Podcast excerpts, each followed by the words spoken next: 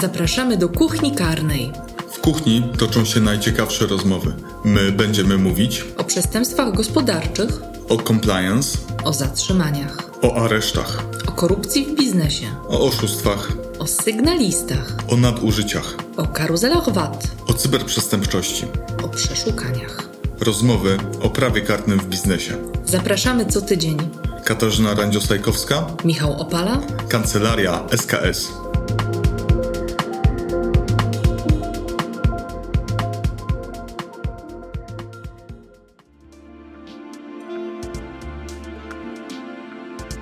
Dzień dobry Państwu. Przy mikrofonie Michał Opala. Katarzyna Randzio-Sajkowska. Witamy w kolejnym odcinku podcastu Kuchnia Karna. Dzisiaj, zgodnie z zapowiedzią, będziemy mówić o korupcji, a w szczególności o korzyściach z nią związanych, czyli o, mówiąc potocznie, łapówkach. Yy, Odpowiemy na pytania, które otrzymaliśmy, a pierwszym z nich jest, czy korzyścią może być na przykład zatrudnienie dla dziecka. Myślę, że powinniśmy wyjść od tego, że korupcja bierna, czyli ta, która polega na przyjmowaniu korzyści, może dotyczyć zasadniczo dwóch kategorii osób. Korupcja urzędnicza, tak w- umownie jest nazywana, dotyczy osób, które pełnią funkcje publiczne. To jest dość szeroki, szeroki katalog. Dla uproszczenia mówimy mm, o tych osobach, że to są urzędnicy.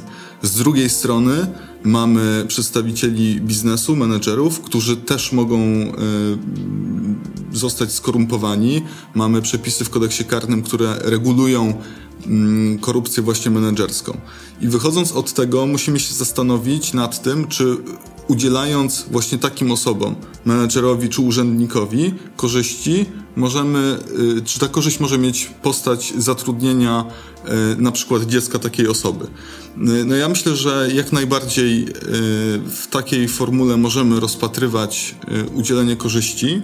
Mm, Pytanie będzie takie, czy to jest korzyść osobista, czy korzyść majątkowa, bo w zależności od tego, na czym będzie polegało to ułatwienie sytuacji y, rekrutacyjnej, czy to, czy to będzie po prostu y, sytuacja taka, w której to dziecko nie będzie faktycznie wykonywało pracy, natomiast będzie otrzymywało wynagrodzenie, to mówimy, to mamy do czynienia tutaj z pozornym tak naprawdę zawarciem jakiejś umowy y, i chodzi tylko o y, uzyskanie podstawy do transferu środków. Natomiast jeżeli w procesie rekrutacji ta osoba, jej CV zostanie przełożone z dołu kubki na, na górę e, i ze względu na kompetencje tej osoby e, taka osoba zostanie zatrudniona, to możemy się, z, myślę, zmierzyć z sytuacją, gdzie w ogóle nie będzie korzyści, bo taka osoba zostałaby zatrudniona, natomiast mamy tylko tutaj do czynienia z jakąś pomocą w e, toku rekrutacji, która wcale nie musi e, stanowić korzyści, to nawet korzyści osobistej. Oprócz tego, co powiedziałeś o tych dwóch rodzajach korzyści, bo oba te rodzaje, i osobista, i majątkowa, znajdują się w definicji przestępstw korupcyjnych, y, to trzeba też pomyśleć o tym, i myślę, że do tego zmierzało pytanie naszego słuchacza, czy to może być korzyść dla innej osoby, bo jednak nie jest to korzyść dla, przynajmniej bezpośrednio dla, dla tego urzędnika czy dla tego menedżera, osoby, która potencjalnie jest w schemacie korupcyjnym. Y, Dobrze jest mieć dziecko, które ma pracę, ale, y, ale bezpośrednio beneficjentem jest dziecko. Dokładnie tak i to nawet nie musi być y, dziecko tej osoby, tak? To, to, to może być jakaś inna osoba wskazana przez y, tą osobę, która jest a czy ty urzędnikiem. wchodzisz teraz w sprawę ustalania ojcostwa? Nie, nie wchodzę w sprawę ustalania ojcostwa, tylko chciałbym zwrócić uwagę na to, że e, y, korzyść y, osobista czy majątkowa nie musi zostać udzielona osobie najbliższej, bo tak najczęściej się to y, interpretuje. Mamy przykłady, mm, gdzie beneficjentem ostatecznym tej korzyści jest osoba zupełnie obca w stosunku do, do, te, y, do tej osoby, którą korumpujemy. Y, Mamy przykłady, y, i to głośne przykłady omawiane mm, w prasie, gdzie korzyść jest przekazywana na przykład fundacji. Y, I to już jest w ogóle osoba prawna, która ma własny majątek i mm, ustalenie tego związku pomiędzy osobą korumpowaną, czyli pełniącą funkcje publiczne, e, a taką fundacją jest, e, jest, nie jest konieczne. Ważne, żeby ta osoba, która pełni funkcje publiczne, wskazała, że środki finansowe powinny trafić do nawet takiej fundacji czy, czy, czy innej zupełnie obcej osoby. O to mi chodziło. Ja rzeczywiście pozwoliłam sobie tutaj na mm, krotochwilę, ale yy, masz rację. Zupełnie tym zgadzam, że trzeba pamiętać o tym, że to jest, może być inna osoba, a, a niekoniecznie to musi być osoba najbliższa, to może być też inna osoba prawna. I podsumowując odpowiedź na to pytanie, tak, zatrudnienie dla dziecka może być w pewnych okolicznościach korzyścią, y, która będzie karalna. Y, i dodam jeszcze tylko, że jeżeli chodzi o rozróżnienie pomiędzy korzyścią majątkową i osobistą, to yy, zastanawiając się nad tym, trzeba sobie zadać pytanie, jaką potrzebę przede wszystkim ta taka korzyść zaspokaja. Czy, czy potrzebę majątkową, czy bardziej jakąś potrzebę psychiczną dotyczącą sfery, sfery bardziej osobistej, a nie, yy, nie tylko wyrażalną w pieniądzu. No dobrze, kolejne pytanie to, czy jeżeli urzędnik nie załatwi sprawy, za którą wręczono łapówkę, to czy wciąż, wciąż możemy mówić o korupcji? No, w czasach targetów, osiągania celów, e, to rzeczywiście może mm, e, być e, bardzo istotne, czy rzeczywiście osiągnęliśmy nasz cel, czy nie. Natomiast w, mm, tutaj mamy różną sytuację w zależności od tego, z jakim rodzajem korupcji mamy do czynienia. Czy to będzie korupcja, tak jak powiedziałeś na początku, urzędnicza, czyli związana z z działalnością osób pełniących funkcje publiczne, czy to będzie korupcja menedżerska, czyli korupcja w biznesie. Zasadniczo korupcja jest no, przestępstwem, jak to się mówi, profesjonalnie formalnym, czy nie jest wymagany skutek, e, w, w, szczególności w, w, przypadku tej korupcji urzędniczej, skutek w postaci naruszenia jakichś obowiązków urzędniczych, czy nie, niedopełnienia jakiejś czynności, czy wykonania jakiejś czynności w interesie osoby, która mm, przekazuje łapówkę. To nie ma znaczenia. Stąd y, krytyczne dla ustalenia tego, czy mamy do czynienia z korupcją, czy też nie, będzie sam fakt wręczenia, y, wręczenia korzyści majątkowej, przyjęcia korzyści majątkowej, czy innych form, takich jak udzielenie obietnicy yy, korzyści majątkowej. Tu może podamy prosty przykład. To znaczy, jeżeli wręczam policjantowi, który mnie zatrzymuje, yy, jakąś korzyść majątkową, już nie podawajmy kwot, yy, w związku z tym, że on jest policjantem, który akurat dokonuje kontroli, to nawet jeżeli on e, wystawi nam mandat, to i tak e, będzie to korupcja, ponieważ my oferujemy udzielenie e, korzyści, obiecujemy je w związku z tym, e, jaką funkcję pełni osoba nas kontrolująca. Tak, no myślę, że warto zapamiętać, że korupcja w postaci urzędniczej to nie jest umowa pomiędzy stronami na zasadzie takiej ja ci coś wręczę w zamian za zachowanie, y, które będzie y, w jakiś sposób y, odpowiadało oczekiwaniom tej osoby, która wręcza łapówkę. Natomiast w definicji, czy w znamionach, jak mówią karnicy, y, korupcji menedżerskiej, korupcji w biznesie, już znajduje się sformułowanie w zamian za i tym w zamian za tą czynnością, czy tym ekwiwalentem naszego świadczenia łapówkarskiego jest, y, może być nadużycie obowiązków, niedopełnienie obowiązków danej osoby, mm, czyny nieuczciwej konkurencji, niedopuszczalne czynności preferencyjne itd. Tak Dzisiaj nie będziemy o tym mówić w szczegółach, bo, bo konstrukcja tego przestępstwa nie jest prosta i myślę, że pod, mm, kiedyś nastąpi taki odcinek, kiedy o tym porozmawiamy bliżej, ale uczulamy na, na tę różnicę. Kolejne pytanie dotyczy tego, o czym już zaczęliśmy mówić, yy, udzielając odpowiedzi na poprzednie. Mianowicie jest to pytanie, czy sama rozmowa o łapówce może stanowić przestępstwo? No tak, oczywiście to w tym pytaniu mamy bardzo mało treści i okoliczności. Trudno jest się odnieść e, w inny sposób niż e, odpowiadając to zależy. Bo jeżeli treść takiej rozmowy będzie obejmowała obietnicę udzielenia korzyści majątkowej e, po stronie osoby, która miałaby takie korzyści wręcz, miałaby taką korzyść wręczyć, czy z drugiej strony urzędnik, osoba pełniąca funkcje publiczne żądałaby udzielenia takiej korzyści, albo wręcz uzależniałaby dokonanie określonych czynności urzędowych od tego, czy, czy, czy uzyska korzyść majątkową, to w takiej sytuacji jak najbardziej e, mamy do czynienia z przestępstwem polegającym na korupcji. Podsumowując, nasza dzisiejsza rozmowa nie jest przestępstwem, mimo że jest o łapówce, bo nie ma wszystkich okoliczności e, tutaj, poza tym, że przedmiotem jest łapówka, to, to, to, nie ma żadnych innych znamion. Ani nie ma wśród nas menedżera, ani funkcjonariusza publicznego, ani nie mamy zamiaru yy, dokonania czynu korupcyjnego i tak dalej. Można by było ciągnąć. Natomiast rozmowa, w której pojawia się żądanie łapówki lub obietnica łapówki, mimo że nigdy nie dochodzi do yy, yy, zrealizowania tych obietnic czy żądań, też może być kwalifikowana jako przestępstwo.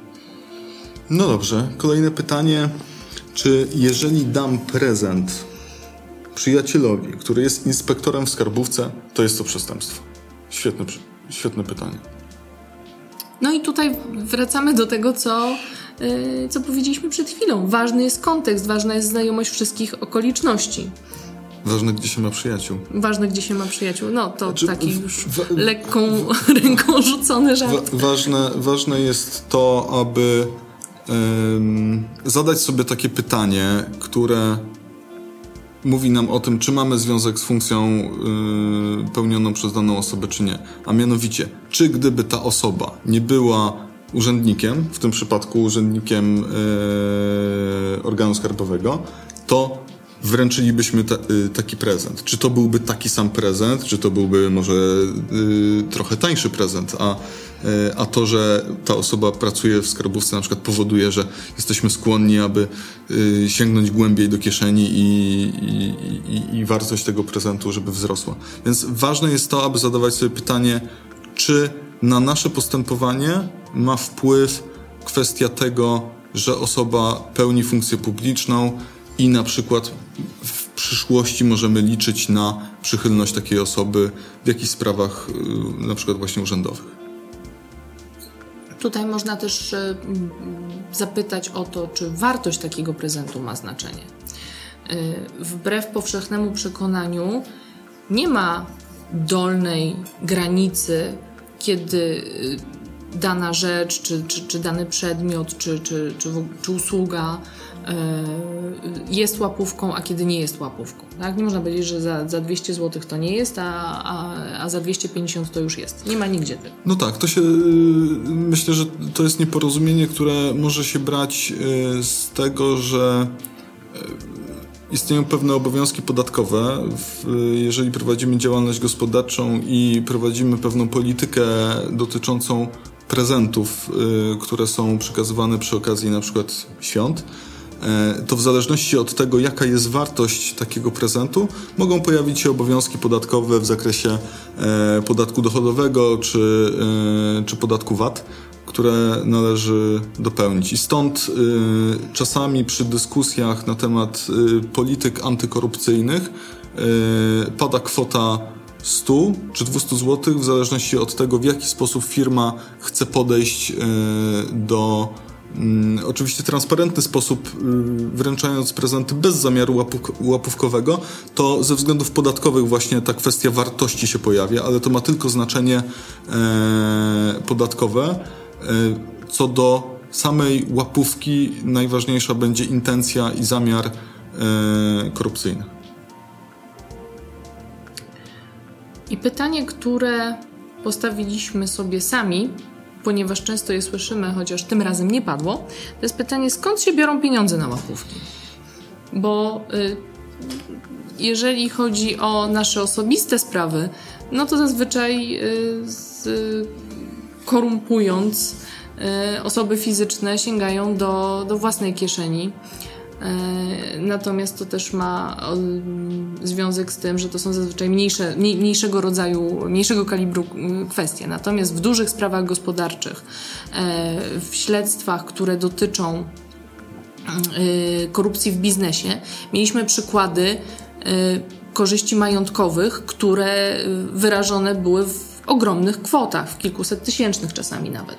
I to już nie jest coś, co pracownicy, korumpując innych pracowników, wyciągają z własnych kieszeni. No tak, w korupcji w biznesie e, kwoty rzeczywiście są e, olbrzymie. E, I trudno sobie wyobrazić, żeby handlowcy zrzucali się na fundusz łapówkowy. Te fundusze łapówkowe, które funkcjonują w firmach, one zdarza się, że są tworzone mm, odgórnie, mieliśmy takie przykłady, gdzie zidentyfikowaliśmy pewien mechanizm biznesowy, e, który, e, który był w rzeczywistości funduszem łapówkowym, ale bardzo często dzieje się tak, że umowy, które są zawierane z na przykład dostawcami, rzeczywiście, w rzeczywistości są umowami fikcyjnymi. Chodzi tak naprawdę tylko o to, żeby wyprowadzić środki do jakiegoś zaprzyjaźnionego, kontrolowanego yy, przedsiębiorstwa, które już dalej rozdysponowuje te środki,